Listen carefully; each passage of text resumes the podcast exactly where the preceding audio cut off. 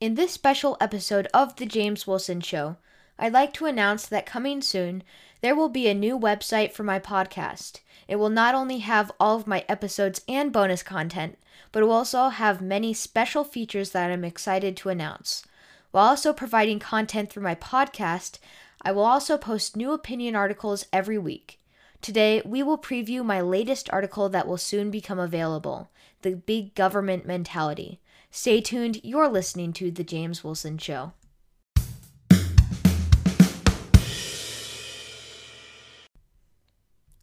The Big Government Mentality. Quote, Ask not what your country can do for you, ask what you can do for your country. John F. Kennedy.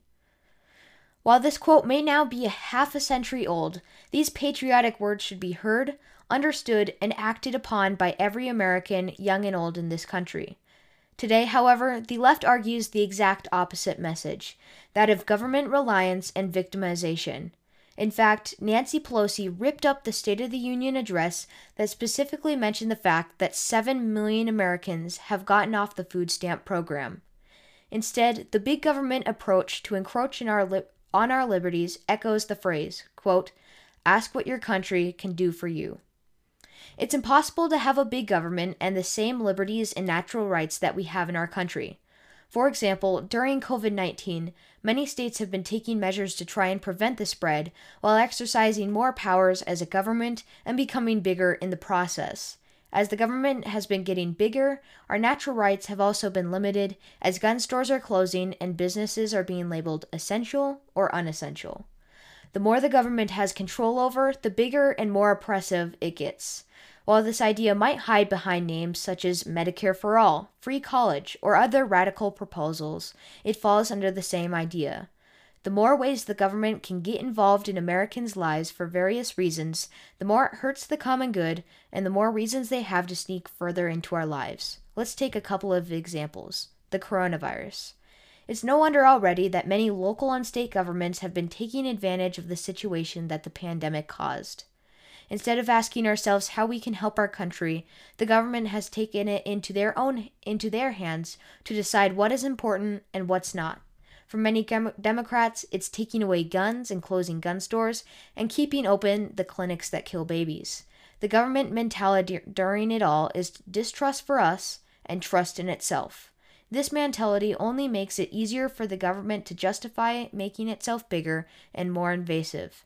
Ask what your country can do for you, is what they say. Climate action. We have a crisis, we hear. If we don't act now, we'll all be dead in 12 years. These are all phrases that we hear all the time from news outlets and the government. What's their response? That they need to do even everything humanly possible to stop it, even if that means restricting every right we were born with to do so.